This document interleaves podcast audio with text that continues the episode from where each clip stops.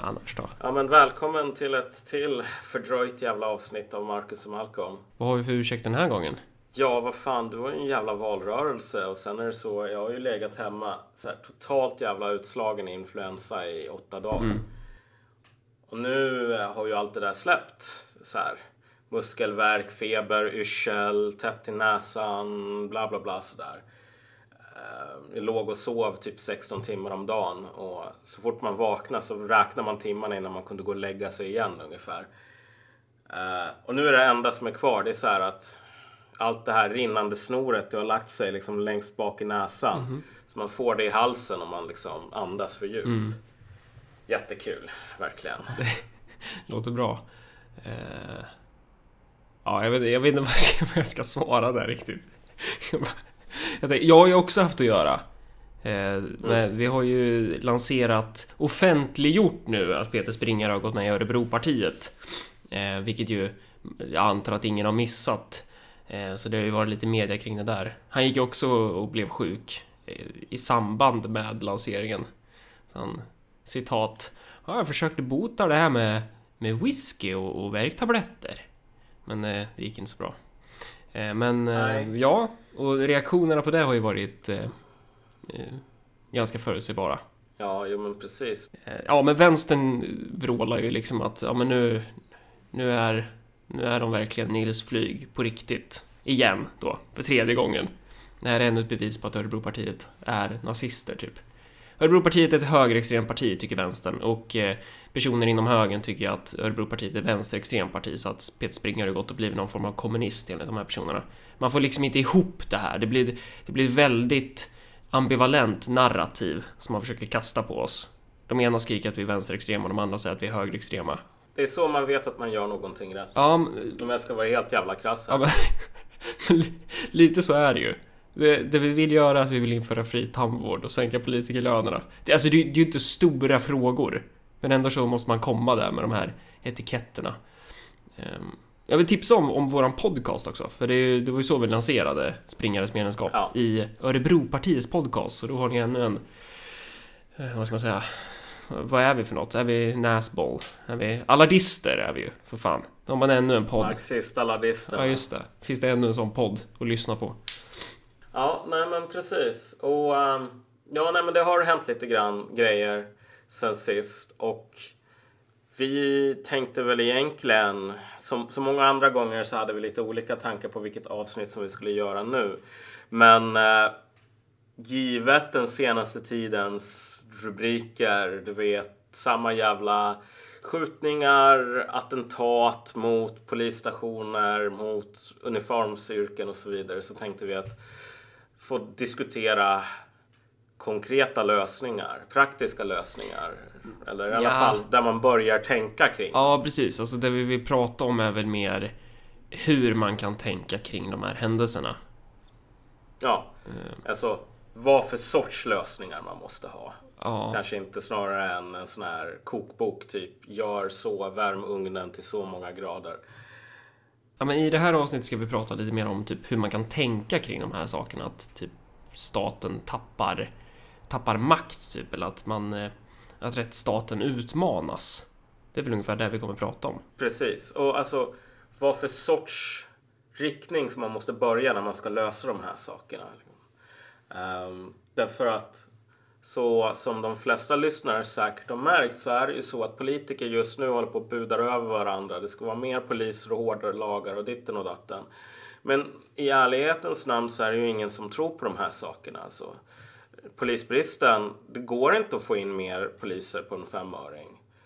Ehm, utan det här bristen eller polisglesheten kommer att fortsätta i minst fem år till oavsett vad politiker lovar. Men det är ju också... Så att- Ja, det är ju det första, alltså den praktiska begränsningen i det. Och det andra är väl mer att... Varför? Ja, men. Och det här med varför är ju mer tydligt när det gäller lag, Ja. alltså skärpningar av straff. Därför att många gånger så har man försökt där tidigare. Mm. Under Moderaterna och så vidare. Men att skärpa straffen i lagboken och sen att se till så att domare dömer ut hårdare straff, det är inte samma sak. Nej.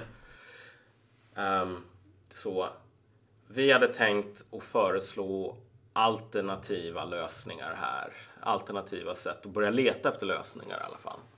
För att förstå liksom vad det är vi är ute efter här i det här avsnittet. Nu är våran alternativa repression eller vad man nu ska kalla det. Um, det exemplet som jag brukar gilla det är Ryssland under alltså den, den absoluta kollapsen här på 90-talet. Mm. För Ryssland var ju i och för sig ett ganska korrupt land och är det fortfarande. Men det var ett land där byråkraterna styrde. Det var de som var korrupta. Och de var... Um, det var inte klaner, liksom familjer, blodsband som avgjorde avgjorde i, i liksom statens apparat och det var inte heller beväpnade gäng som i norra Mexiko typ, utan det var byråkrater, det var deras logik. Det som hände i samband med Rysslands kollaps, eller Sovjetunionens kollaps, det var ju mer eller mindre att den här staten tappade jättemycket i räckvidd och jättemycket i... Det fanns fortfarande lagar men man, ingen följde dem. Mm. Man kunde inte se till så att genomdriva statens vilja sådär. Och det var ju, alltså innan det så var det, Sovjetunionen, det var ju en massiv stat. Alltså det var ju en massiv apparat. Och den blev ju helt jävla nästan maskäten då under, under Sovjetunionens fall typ. Exakt. Det är så att ingen har någon koll längre, det betalas inte ut löner, ingen vet vad man ska göra mm. med så här, spårvagnstrafiken i städer, allting sånt där. Det blir verkligen bara totalt kaos. Och så har du alla de här oligarkerna som roffar åt sig så mycket de kan och bygger nästan privatarméer typ. Men hur som helst, en av de här lustiga anekdoterna eller berättelserna som man hör från den tiden, det är så här att under ett period så hade ryska skatteverket eller deras motsvarighet någon sån här insatsstyrka som de skickat till folk. Liksom sparkar ner dörren mitt i natten, kommer in massor med tungt beväpnade soldater och för iväg dig till häktet. Varför då? För att du inte har fyllt i din deklaration. Mm. Och det där är då alltså inte under Sovjetunionen utan det här sker då när staten har kollapsat. Exakt. Och grejen med det som man måste förstå varför det här kunde ske och varför det liksom logiken bakom.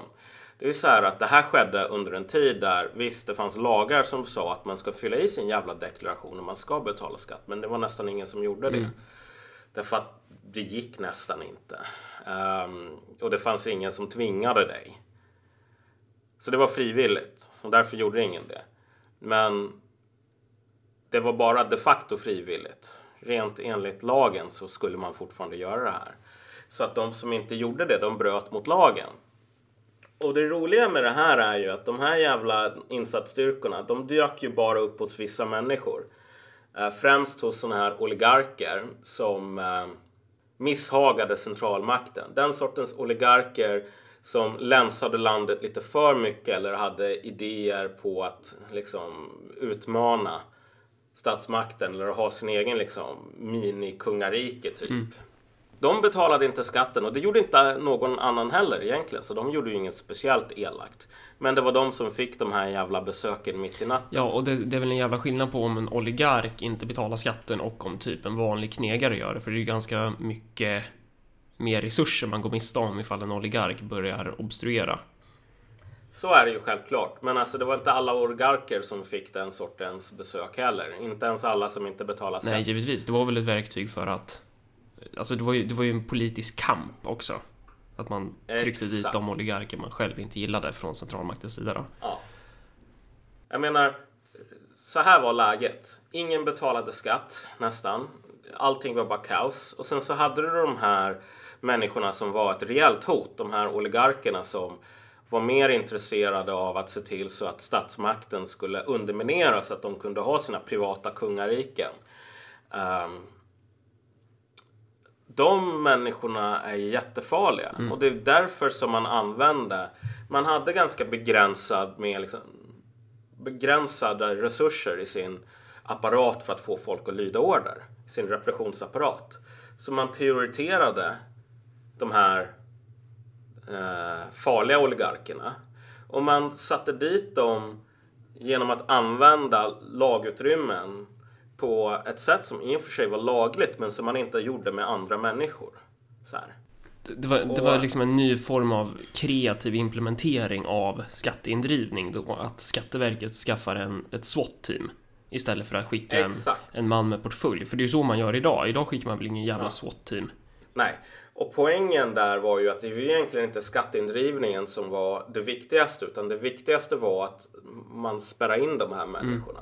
Man, för att de var farliga. Och självklart, man fick spärra in dem för att man hade liksom lagstöd för det. De betalade inte skatten.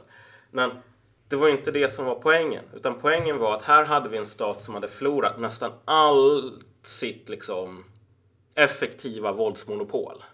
Men de hade små bitar kvar och de hade små bitar av lagutrymmen kvar som de kunde använda för att vara repressiva mot folk som de enligt centralmakten förtjänade repression.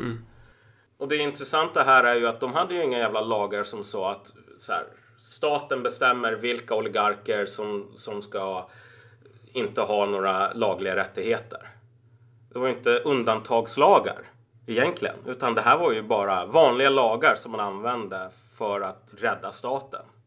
Sen när staten inte längre behöver räddas och det inte finns några sådana oligarker kvar utan bara så här hedliga oligarker som bara stjäl lite grann. Och som, är, som också är lojala till Ja. den styrande regimen. Precis, då skickar man ut män med portfölj istället, inte SWAT-teams. Och då är det fler, då kan man säga åt folk, de flesta ska betala skatt därför att nu har vi äntligen verktygen att se till så att de flesta gör det. längre. Och det där var ju då eh, alltså en stat i sönderfall typ. Men, men det är ju Ja. ett case som då illustrerar hur staten kan motivera repression eh, utifrån ett annat case. Eller vad man ska säga. Ut, att staten skapar ett case där repression blir motiverat. Och, då är, och repressionen är ju då punktmarkerad. Det är ju att punktmarkera politiska motståndare. Det är ju det som är Ja, syftet. Ja. exakt. Och den andra viktiga biten här att man inte, att man inte ändrar på lagarna eller avskaffar rättsstatens principer utan man använder lite grann som den här personen som gör en jävla omelett på det som finns kvar i kylskåpet. Man, man tager vad man haver för att låna från Kajsa Wäri. Närking. Det är bra. Ja, precis. Så hon hade koll på det där. Ehm, och visst, Ryssland, Oga Boga, skurkstat, liksom slaver, sitter och hinkar litevis med vodka. Vad kan de lära oss? Men jag menar, samma, vi kan se samma tendens här på den här alternativa att lagar kan användas till ganska mycket i, i USA med du vet Al Capone. För han var ju en ökänd maffialedare och sen så åkte han in jättelänge i fängelse liksom. Varför då? Jo, för att han hade eh, liksom fuskat med skatten. Och jag menar, det är ju alla vet ju vad det där handlar om egentligen. Så här, det finns ganska många i USA som fuskar med skatten, men det blir, finns inte särskilt många som åker in lika länge som Al Capone gjorde. Nej. Det är ju för att Al Capone var en jävla maffialedare som beställde en massa mord. Och då kunde man inte typ bevisa att han hade gjort alla de här morden även fast man visste att han hade gjort det. Och Exakt. då fick man bygga ett annat case då, då så att man, man trycker till Al Capone, eh, alltså det, det- det är ju på grund av morden och det är på grund av, ja, hans gärning så att säga. Men det maskeras då som att man trycker till honom som, som skattebrott då. då.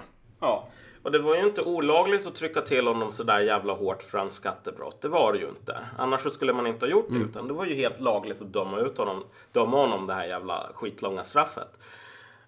Men saken är den att, kolla. USA är ju någon form av rättsstat. Mer erkänns vara mer av en sån än Ryssland.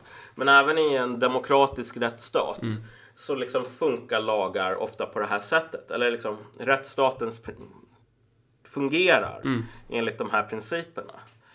Alltså, ingen person som har en IQ ovanför rumstemperatur kan ju tänka att det bara var en slump att Al Capone fick det här hårda straffet. Men det finns någonting viktigt i att Al Capone åkte in för skattebrott enligt här, lagens regler, trots att de här reglerna aldrig används annars.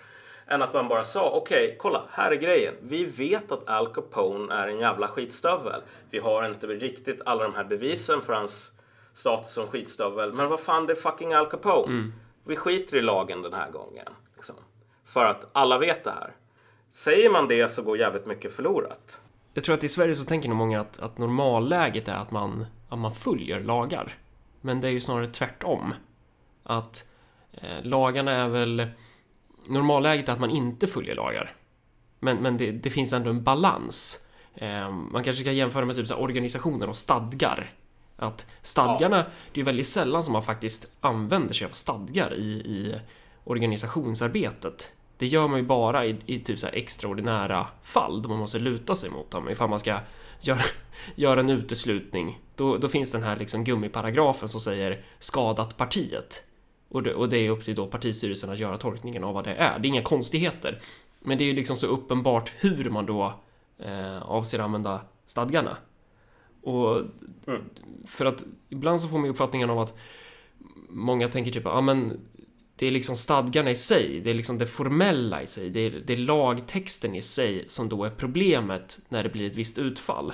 Och det är det ju inte, utan det är ju snarare implementeringen, alltså hur man, hur man jobbar med den här lagtexten som är det relevanta. Och det är ju det som de här två eh, anekdoterna då visar på något sätt. Bara mm.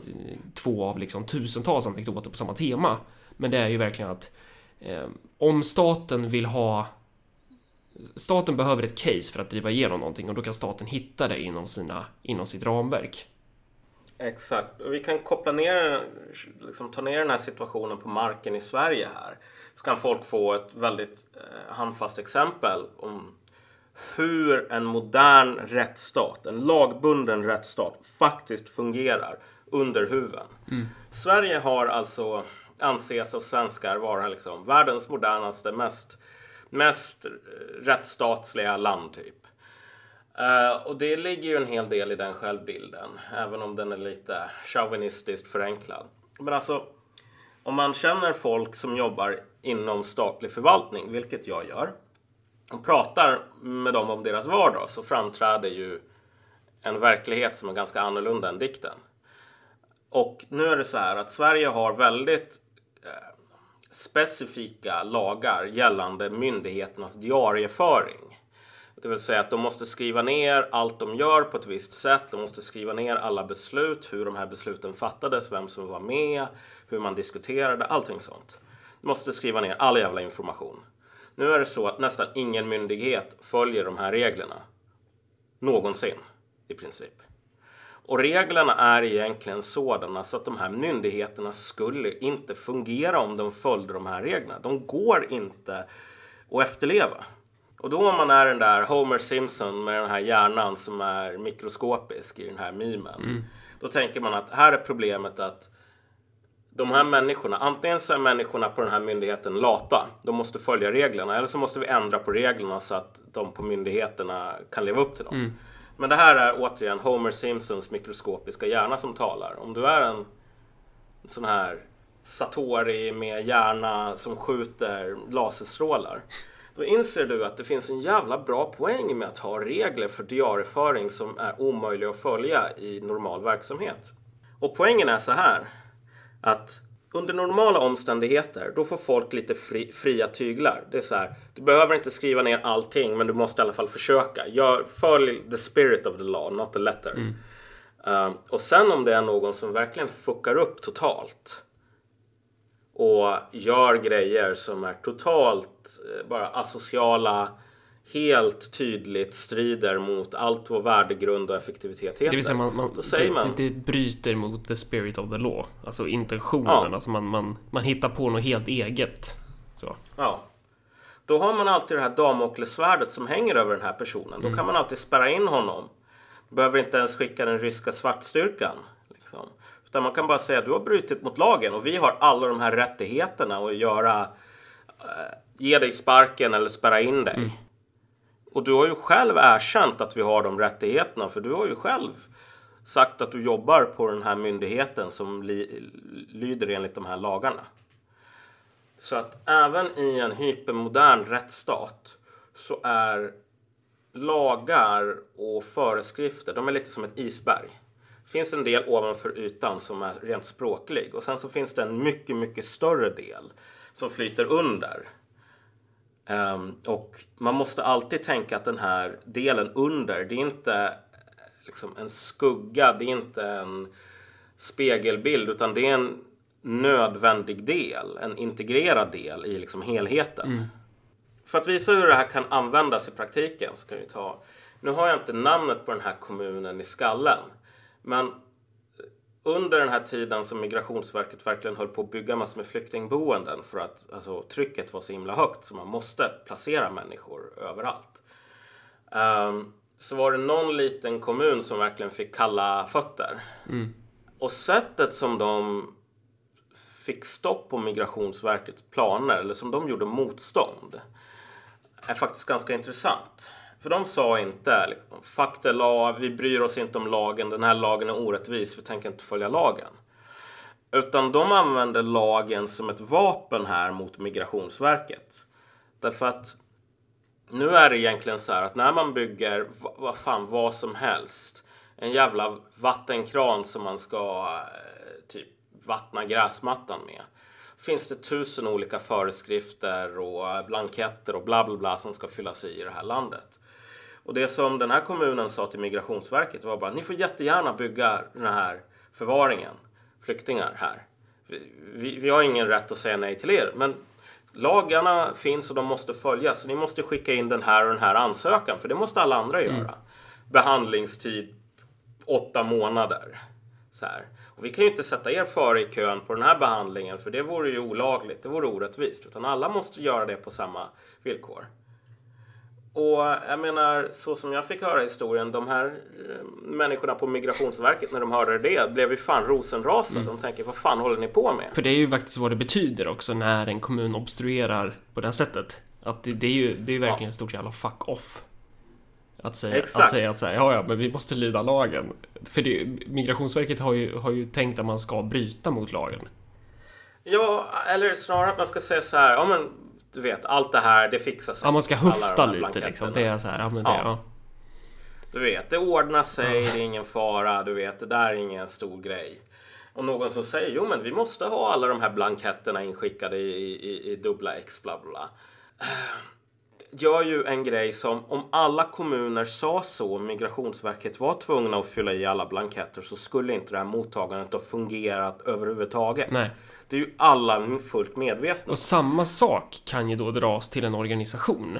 Om personer mm. skulle vara så här, vad ska man säga, eh, principautister, vad ska man säga liksom, paragrafryttare är det ju, är ju ordet. Mm. Att, att man verkligen så här, men har vi verkligen gjort det här enligt de formella beslutsprocesserna, allting fattat, punkt och prick efter stadgarna, så här, det, det här är ju jätteviktigt. Den personen förstår ju inte hur en organisation i normalläge fungerar.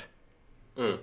Att det, det, blir ju då, det, det, och det är på det bästa, alltså när man gör motstånd inom en organisation, alltså fraktionskamp förs ju alltid enligt de skrivna reglerna.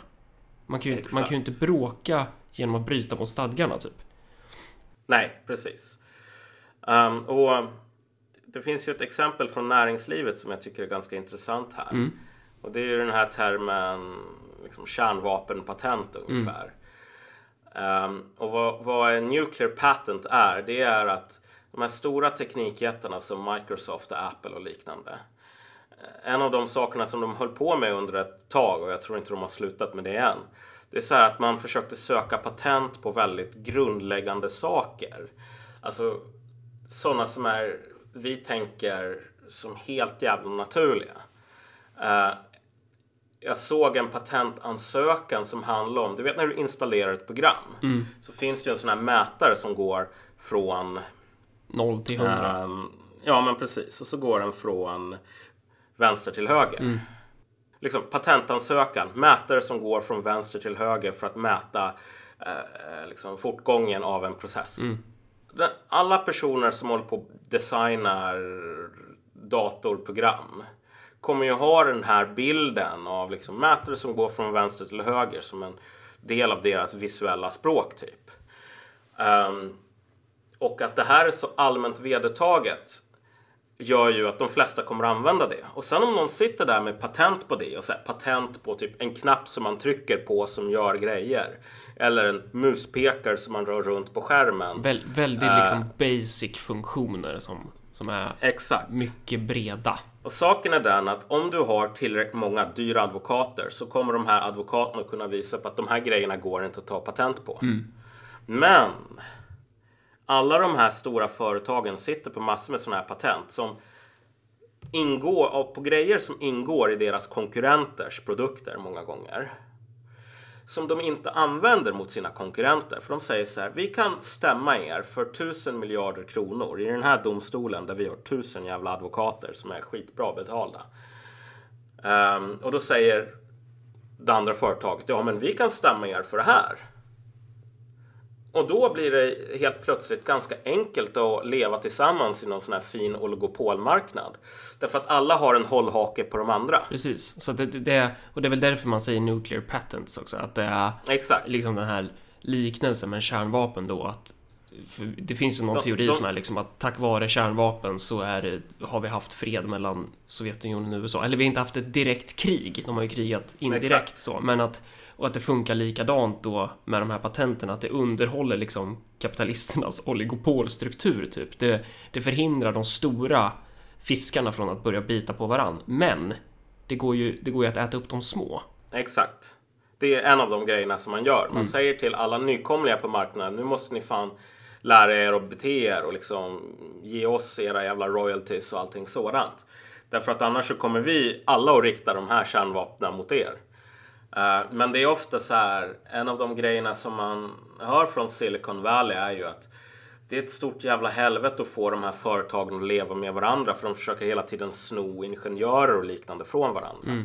Så man måste ha de här vapnen som sitter i sina silos som kan orsaka massor med skada mot andra. Mm. Och skadan är ju bara att jag drar det inför domstol och det här kommer att kosta sjukt mycket pengar innan domstolen kommer fram till att nej men du har rätt att göra så här. There is no shame in deterrence. Having a weapon is very different from actually using it.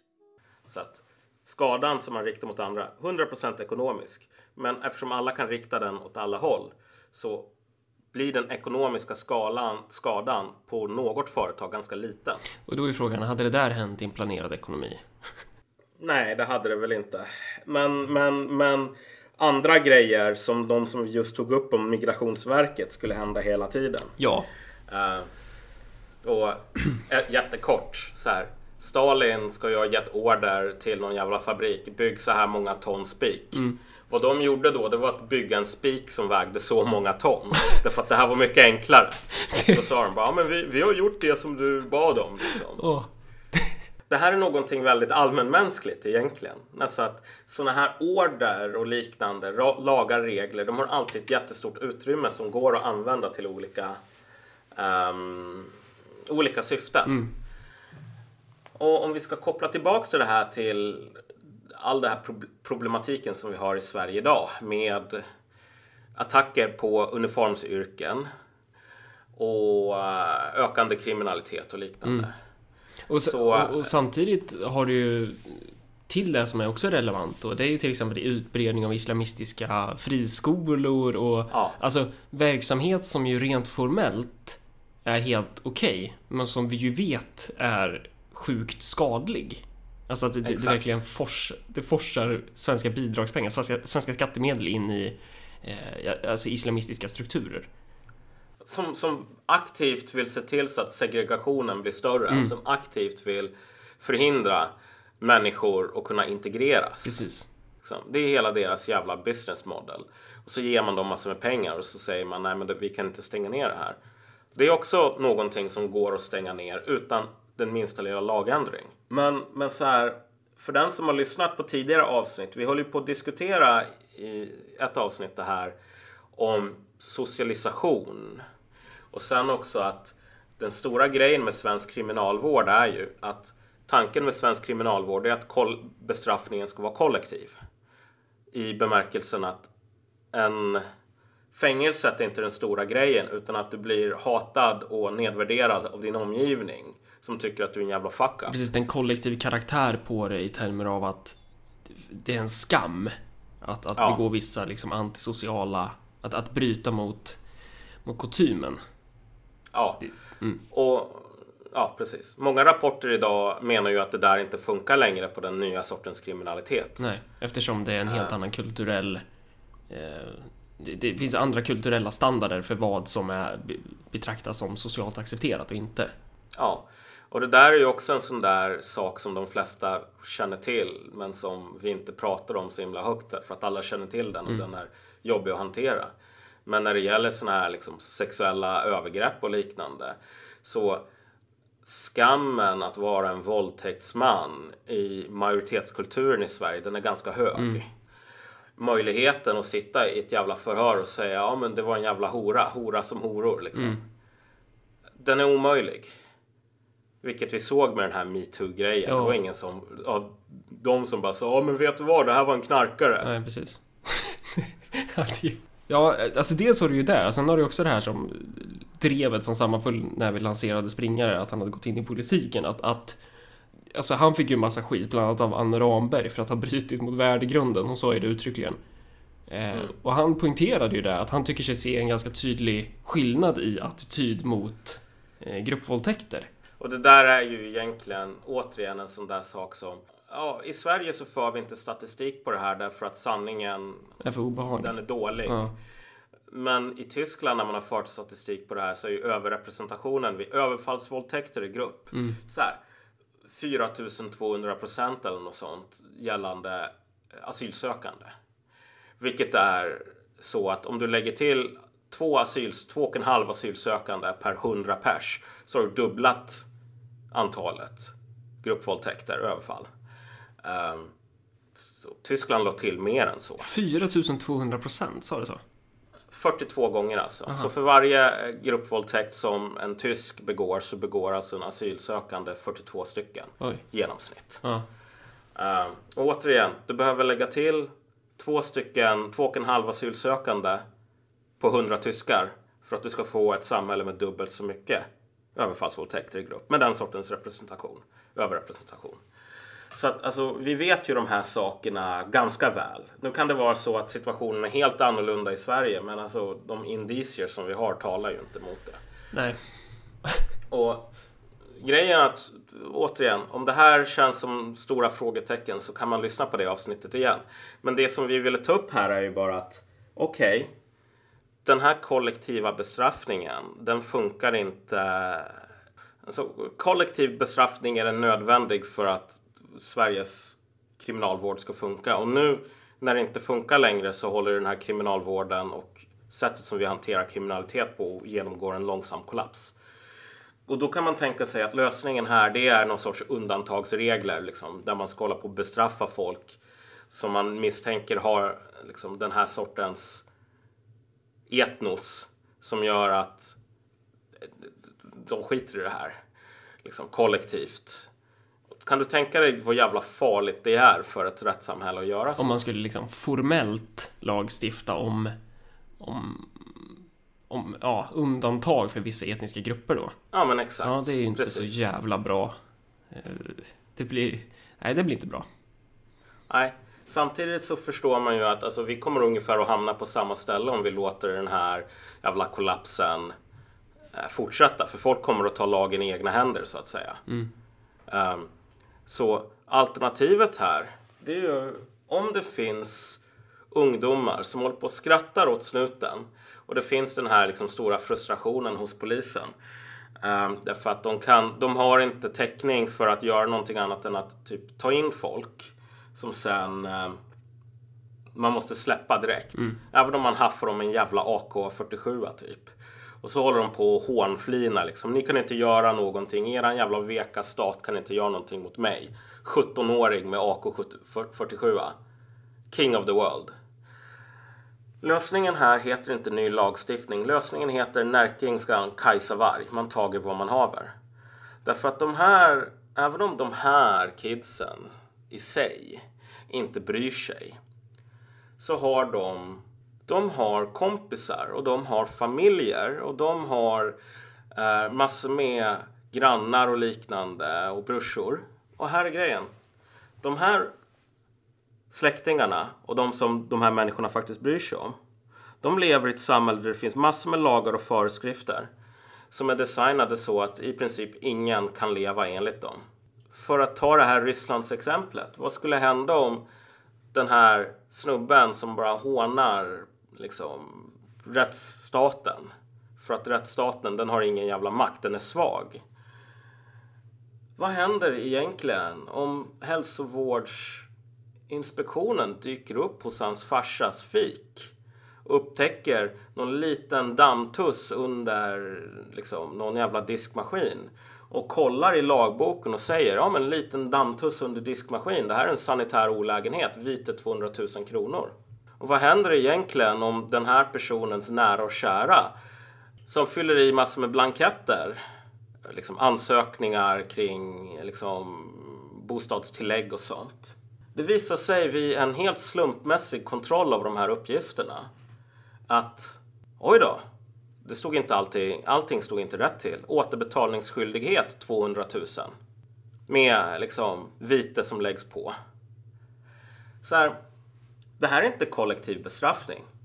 Det här är den svenska rättsstaten som försöker se till så att undersåtar följer lagen. Som alla ska följa självklart. Vi ska ju inte ha ett land där ingen följer lagen. Hur skulle det se ut?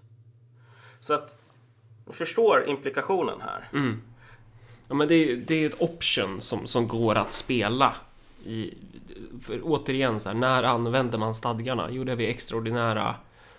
Det är vid, spe, vid speciella tillfällen som man använder Exakt. det här. Eh, Eh, och, då, och då handlar det om hur man tolkar det också. Ja. Det, då, det är så här en rättsstat funkar i slutändan. Alltså att den har allt det här utrymmet. Och sen har den så att den typ lisar människors frihet tillbaka till människor. Den säger så här. Vi har alla de här reglerna.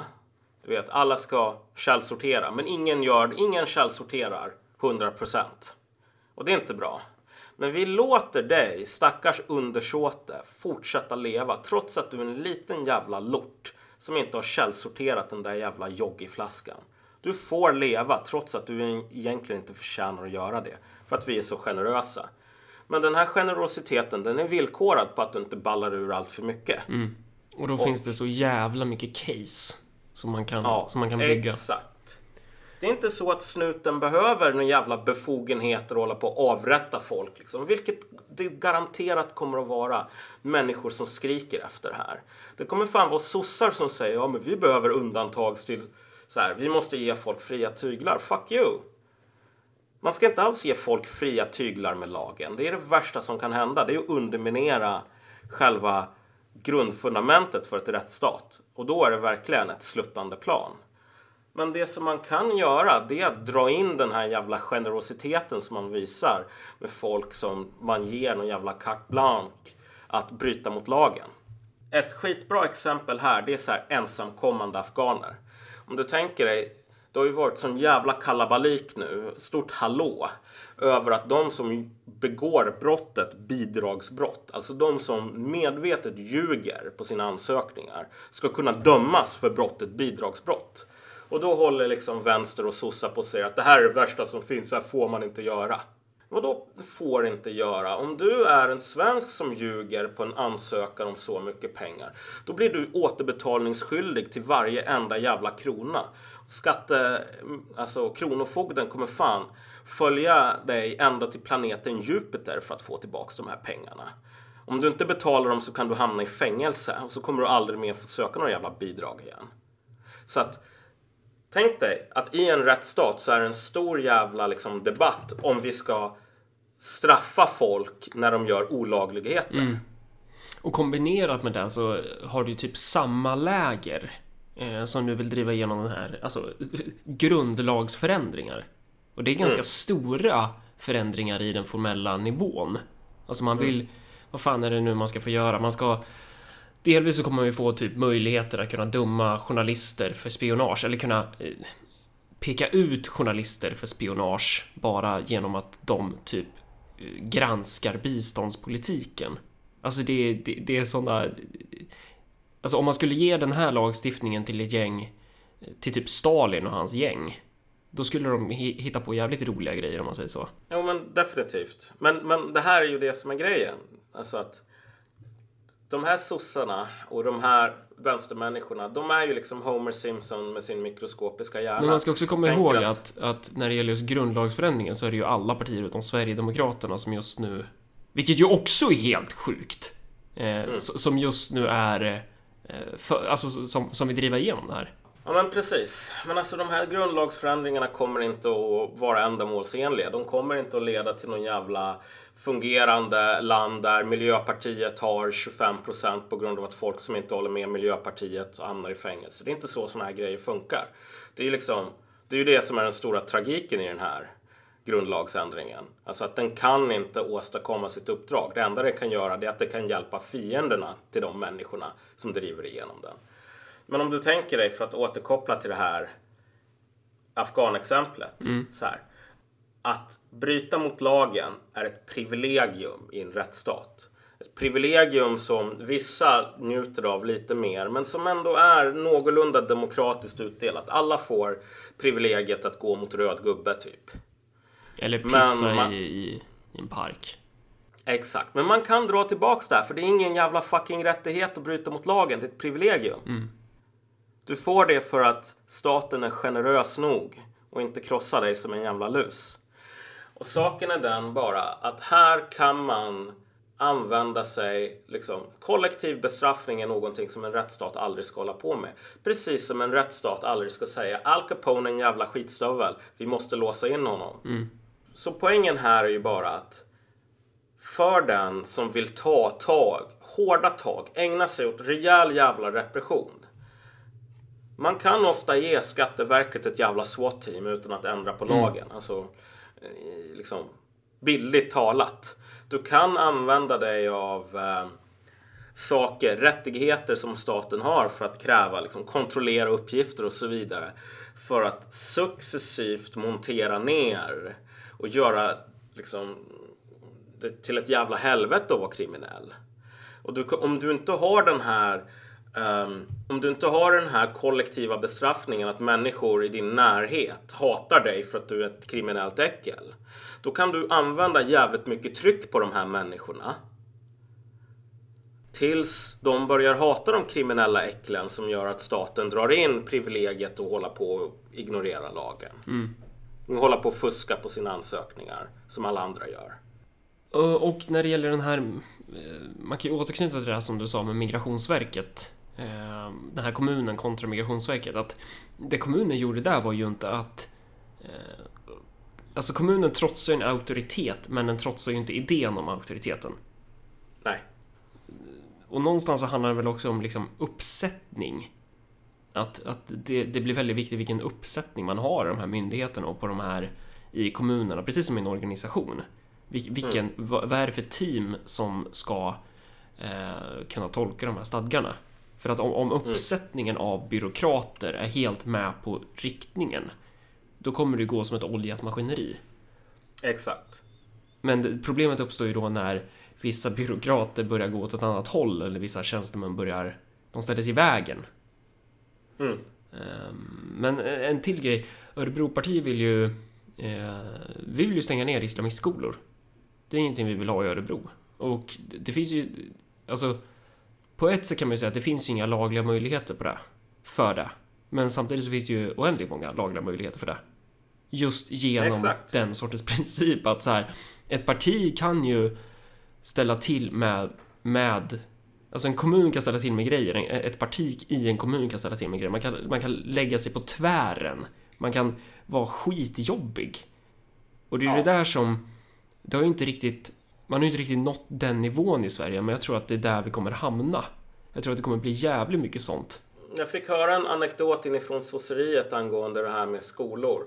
Det är ju etableringsgraden, om jag inte missminner mig, bland privata alltså friskolor i Stockholm är lägre än vad den egentligen borde vara. Och det är ju på grund av att de styrande, liksom, en del av sossarna bara, de tycker inte om friskolor. De hatar det. Och det de sa bara, vi, vi kommer att vara så jävla autistiska när det gäller reglerna samtidigt som vi kommer att hårdsatsa på kommunala gymnasier. Mm. Så att de här, det kommer inte att få finnas massor med friskolor här, det kommer vi att se till. Mm. Och det är ju helt... Det är inte olagligt. Nej, och he liksom, helt men... rätt tänkt. Alltså det är mm. ju, ja, nej. Exakt. Liksom Örebropartiet är ett lokalt parti. Det kan inte förbjuda islamistiska friskolor. Nej. Det kan inte förbjuda religiösa friskolor. Men kolla, de här friskolorna har säkert en jävla toalett som de inte har städat nog. Eller så har de någon jävla kurslitteratur som är undermålig på grund av någon jävla gummiparagraf som ingen läser annat än en galen autist på något arkiv någonstans.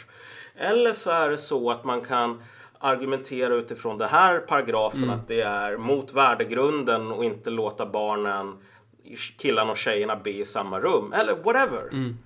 Så länge som man har stödet hos förvaltningen. Man har människor som går att lita på i den här förvaltningen. Som kommer att göra, tolka de här, böja de här gummiparagraferna åt rätt sätt. Så kan man mer eller mindre se till så att alla jävla islamistiska friskolor som är fel sort stängs. Liksom. Fel sorts islamistiska. Det, fi- det finns ju islamistiska friskolor som är lite trevligare än andra. Jabhat al-Nusra, nej, men- hell- hellre än Daesh. Eller? Ja men alltså jag, jag, lämnar inte, jag lämnar inte ens dörren stängd här för att någon gång ska det kunna dyka upp en islamistisk friskola som kommer att vara helt jävla chill. Ja. Det är därför som man aldrig behöver gå så jävla långt så att förbjuda religiösa friskolor för att liksom komma åt det här. Det enda man behöver göra det är att ändra på förvaltningen. Det är fan inte den som så att säga vad var det Stalin sa? Det är inte den som röstar som har makten, det är den som räknar rösterna. Exakt. Och det är inte den som skriver lagen som har röst, eh, makten heller utan det är den förvaltning som tolkar den. Och det där visar ju också att de partier vi har i Örebro nu, vad fan har de gjort för jävla jobb med de här skolorna? Exakt. Alltså, de, Så total de, jävla feghet. Ja, de hade, ju kunnat, de hade ju kunnat klippa de här för länge sedan. Men de vill inte klippa dem eller Mm. så litar de inte på att människorna som sitter i förvaltningen kommer att klippa dem. Nej. Men det där som sagt, man behöver inte de här svepande lagändringarna. De är ofta väldigt farliga. Mm. Ja men det är ett feltänk och det är där hel, hela poängen är att eh, Mm. det, det är inte den formella nivån som är... Det är inte den formella nivån i sig som är det relevanta Mm. när man ska driva igenom en förändring. Exakt. Och så här, vill man minska på bidragsfusk så behöver man också egentligen bara ändra på eh, ens, vad ska man säga, inte på lagen. Man behöver inte öka straff eller någonting. Man behöver bara ändra på rutinerna hur man söker de här grejerna och vilka hur väl man måste bevisa saker och hur ofta som kommunen gör så här eh, oannonserade hembesök eller vad det nu kan vara. Ehm, om man vill komma åt fusk. Vilket, och fusk är ju någonting som är jävligt farligt för en välfärdsstat därför att det underminerar legitimiteten. Nu finns det ju säkert jättemånga av de här människorna du vet vilka som säger ja men hur kan ni hålla på och prata om repression? Hur kan ni hålla på och prata om fusk? Kan ni inte bara säga att alla får göra vad de vill? Och så får vi avskaffa snuten istället och så kommer allting att bli bra. Um, och det visar ju egentligen på att vi, fascist, populist, whatever, måste... Vi, vi slåss på två sidor här. Vi slåss dels mot de här människorna som säger att vadå repression? Det är ju ingen socialist som någonsin hållit på med det. Ehm, utan det är något osocialistiskt och eh, se till så att staten har repressiva verktyg. Mm. Det är ändå intressant hur man har låtit vissa högerpartier Nej, nu kanske jag går över gränsen. Men lag och ordning! Det kunde man. Fan i mig. Ja, ja men precis. Den här idén om att så här, lag och ordning är en höger grej är så jävla fascinerande. Liksom. Läs en jävla bok om hur det har sett ut när typ jakobiner eller socialister eller vad det nu kan ha varit tagit, har tagit makten. Det är inte så här. Alla får en jävla Mariana-ranson på typ 20 kilo och sen så blir det inget mer sen. Det är inte direkt så det funkar. Men det är liksom ena, ena fienden här. Som bara, mer ungdomsgårdar, snälla.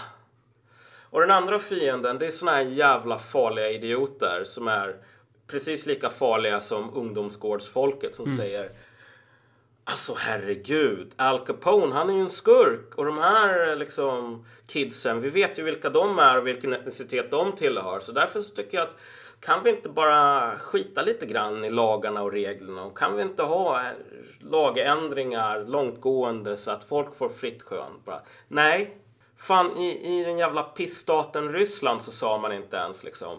Nu är det så att vi kan inte ha massor med lagar och regler överhuvudtaget. Utan om du är en oligark som vi inte gillar, då skjuter vi dig. Så här, nu har vi inga lagar längre. i, i fucking jävla Ryssland som är mest korrupta moderna staten typ. Eh, som fortfarande får med klubben. Liksom. Ehm, Till och med där Så så, var man tvungen att ja. ha ett formellt case för att kunna... ja.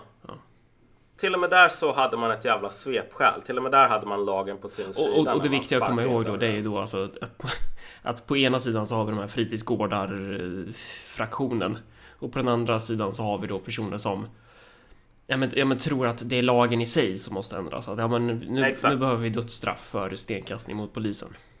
Ja, typ. Och- som, som inte förstår att man gör jävligt mycket skada på systemet. Ja, alltså när gör så. precis. När man klämmer tandkrämen ut ur tuben när man gör sådana grejer. Ja, exakt. Ehm, så, alltså, det kommer inte att komma mer poliser inom en överskådlig framtid. Nej. Och lagändringar, visst det kan man göra. Man kan skärpa straffen och liknande. Men om de inte är designade på ett visst specifikt sätt så kommer det alltid vara så att domare kan bara säga att vi kommer inte att döma hårdare här ändå. Men det som man kan göra, om polisen inte kan spärra in folk till exempel, som borde sitta inne.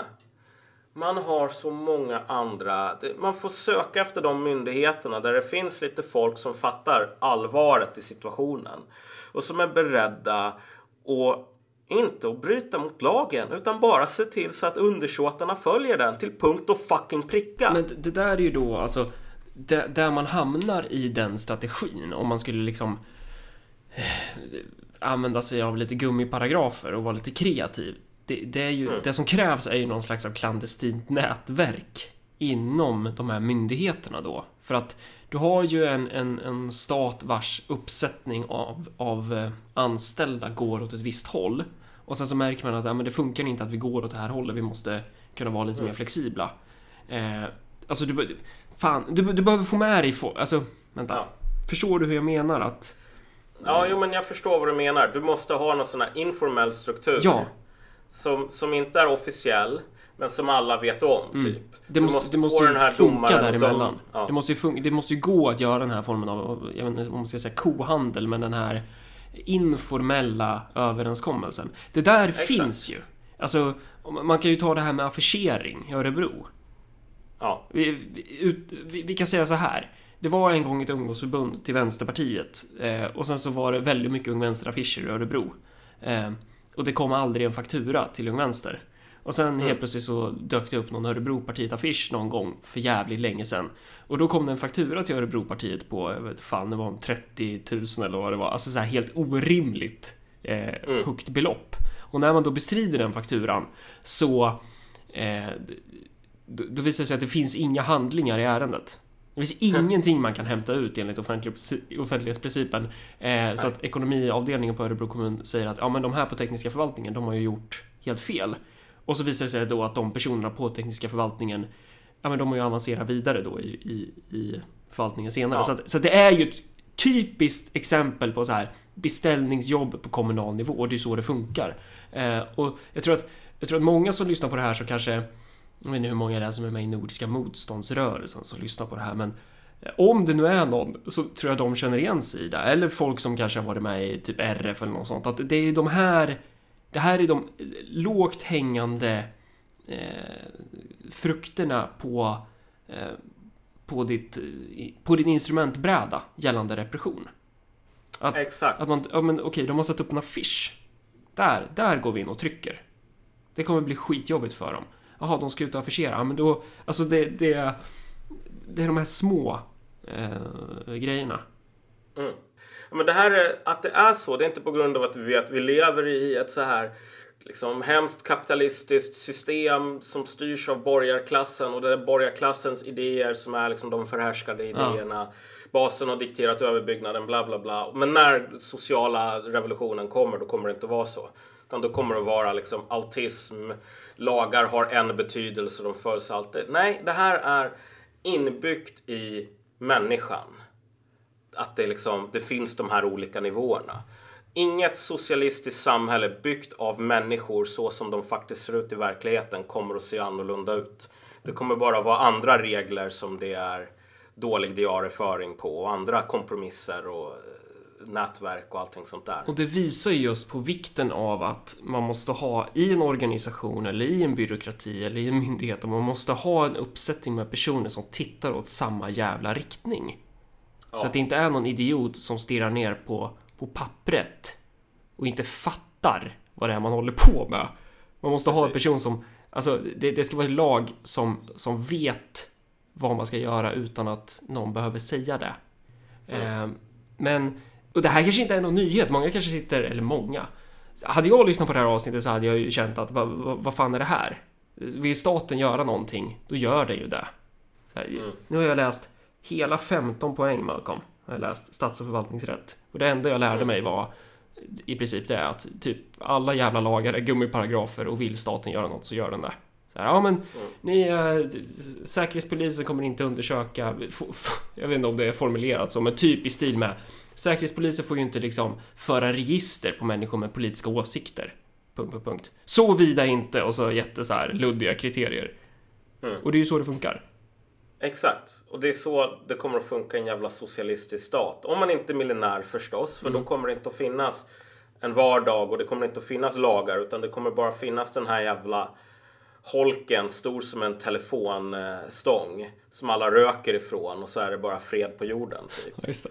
Men det är inte det som, alltså jag har tröttnat på den sortens citationstecken politiska visioner, slut citationstecken. Vi, så här, när det gäller alla de här attackerna på uniformsyrken och så vidare. Den stora grejen som folk klagar på, som poliser klagar på, som myndigheter klagar på, det är så här, vi kan inte göra någonting. Vi har inte lagstödet, bla bla bla bla bla bla bla. Fuck you! Det kommer inte att krävas något nytt jävla lagstöd. Alltså det kan ju vara nice i vissa fall, men det är inte det som är poängen. Och om den här utvecklingen fortsätter där statens auktoritet och liksom våldsmonopolet utmanas, då kommer vi att hamna mer i den här Ryssland-situationen. Det är ingenting att skämmas för och det är ingenting att tycka att det är onormalt. Det här är så som det faktiskt funkar i ett skarpt läge. Ja, och framförallt så kommer det ju bli... alltså, när personer inom myndigheterna börjar märka att vänta lite, det funkar inte. På grund av antingen att det är, jag vet inte, chefer som är i vägen eller vad det nu kan vara. Då kommer det- kommer Folk kommer börja titta åt olika håll. Det, finns ju en, det finns ju en risk eh, när man inte liksom har den här sortens harmoniserade laganda. Att folk, att, att myndigheter kan gå åt lite olika, att gå åt motsatta håll. Att man kan Ja. löpa iväg på egen... Nu kanske jag är jätteluddig. Ja, det är du. Ja, hjälp mig här. Om du ens förstår Ja. vad jag menar. Nej, alltså just nu gör jag inte det. Nej, men vad bra att du säger det. Så jag kan förklara. Nej, men om vi då tänker att det jag menar här då är att i ett läge då det blir svårare att kanske till exempel lagföra personer ehm, för en viss typ av brott. Då kommer ju... Jag, tror att det kommer öppna möjligheter för att personer på bottennivå kommer vidta eh, nya åtgärder. Man kommer vara mer kreativ. Eh, och eftersom Alltså när staten inte, när, när det inte implementeras uppifrån att nu ska Ja. vi tolka lagen så här, nu är det det här som gäller. Då kommer personer tvingas på lägre nivå att gå en egen väg. Och det kommer göra då att det här, är, det här kommer inte vara koordinerat, det kommer ju möjliggöra, alltså det kommer leda till en till allmänt kaos i förvaltningen. Det är där jag menar att det kommer bildas någon form av eh, jag vet inte om man ska säga klandestina grupperingar, men det kommer ju bildas ett en, en mångfald av eh, idéer kring hur man ska eh, implementera lagen.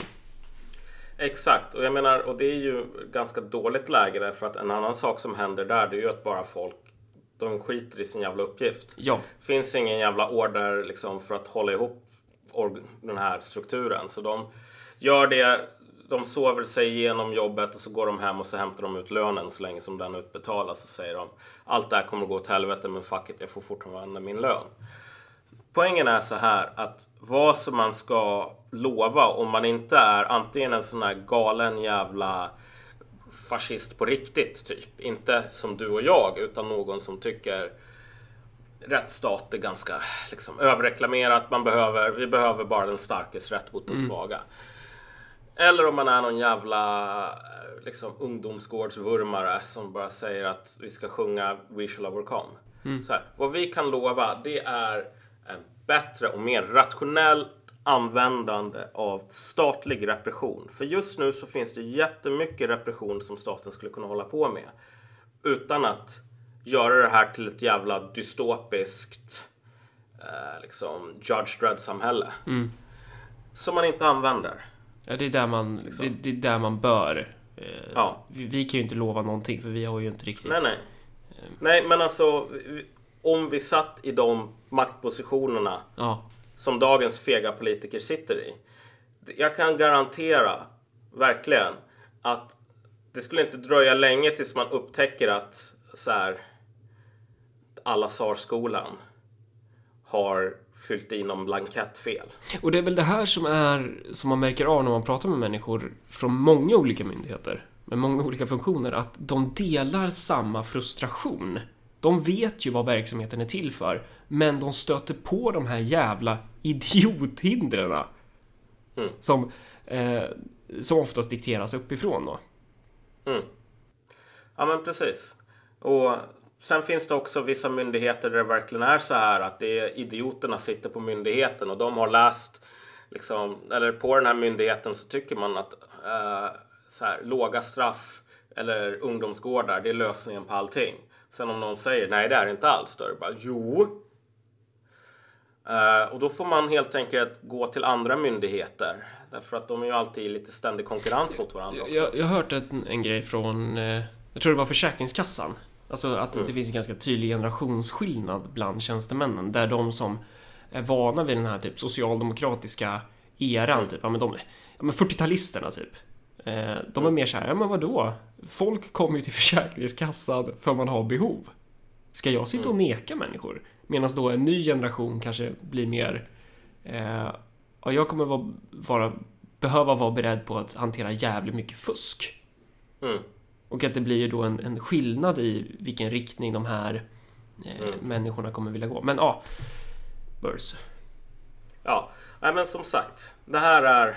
Man måste, man, man måste ta vad man har när man inte har en kan lova alla de här nya jävla ny, nyinköpta lagarna och nyinköpta poliserna eller vad det nu kan vara. Ehm, och man måste definitivt ta vad man har när staten håller på att falla ihop. Vi är inte i Rysslands situationen än, men ge den här skiten tio år och man kommer att kunna se Ryssland därifrån i alla fall, från sitt jävla köksfönster. Så det gäller att vara beredd att göra det som krävs. Det gäller att, att ha en ganska grundläggande förståelse för hur repression i ett rättssamhälle funkar i praktiken. Efter vilka Och att det är principer? ingenting, ja, och att det inte är någonting man ska vara rädd för utan man ska tänka hur kan jag använda de här verktygen för att skapa ett samhälle som faktiskt är lite bättre. Lite mer i linje med de egna visionerna och principerna. Precis. Hur, ja då är vi klara va? Ja, Ja, det var det avsnittet. Då, eh, om man vill så kan man ju, eller om man vill. Lyssna gärna nu på Örebropartiets podcast också.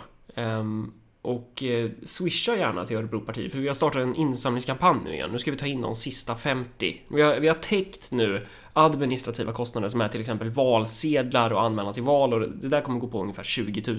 Och sen så eh, kommer vi spendera ungefär 30 på eh, så här basic valmaterial som flyers och så. Och det är ju täckt! Delvis eh, tack vare många av er lyssnare som hjälpte till i höstas. Eh, om ni nu har tjänat nya pengar och som ni känner att de här vill jag gärna bli av med, då får ni jättegärna swisha dem till Örebropartiet. För nu jävlar ska vi slå på stort med ja, annonser och, och liksom andra kostnader som gör att vi, att vi kan exponeras i högre grad. Så om man vill swisha till Örebropartiet så gör man det till 123 043 99 43. Alltså 123 043 99 43. Eh, och så märker man med gåva. Annars kan man sätta in pengar på plusgirokonto 71 49 78-4. Märk insättning med gåva. Och det var väl det. mm, ja tack och på återseende allihop. Man kan bli Patreon för Marcus och Malcolm också.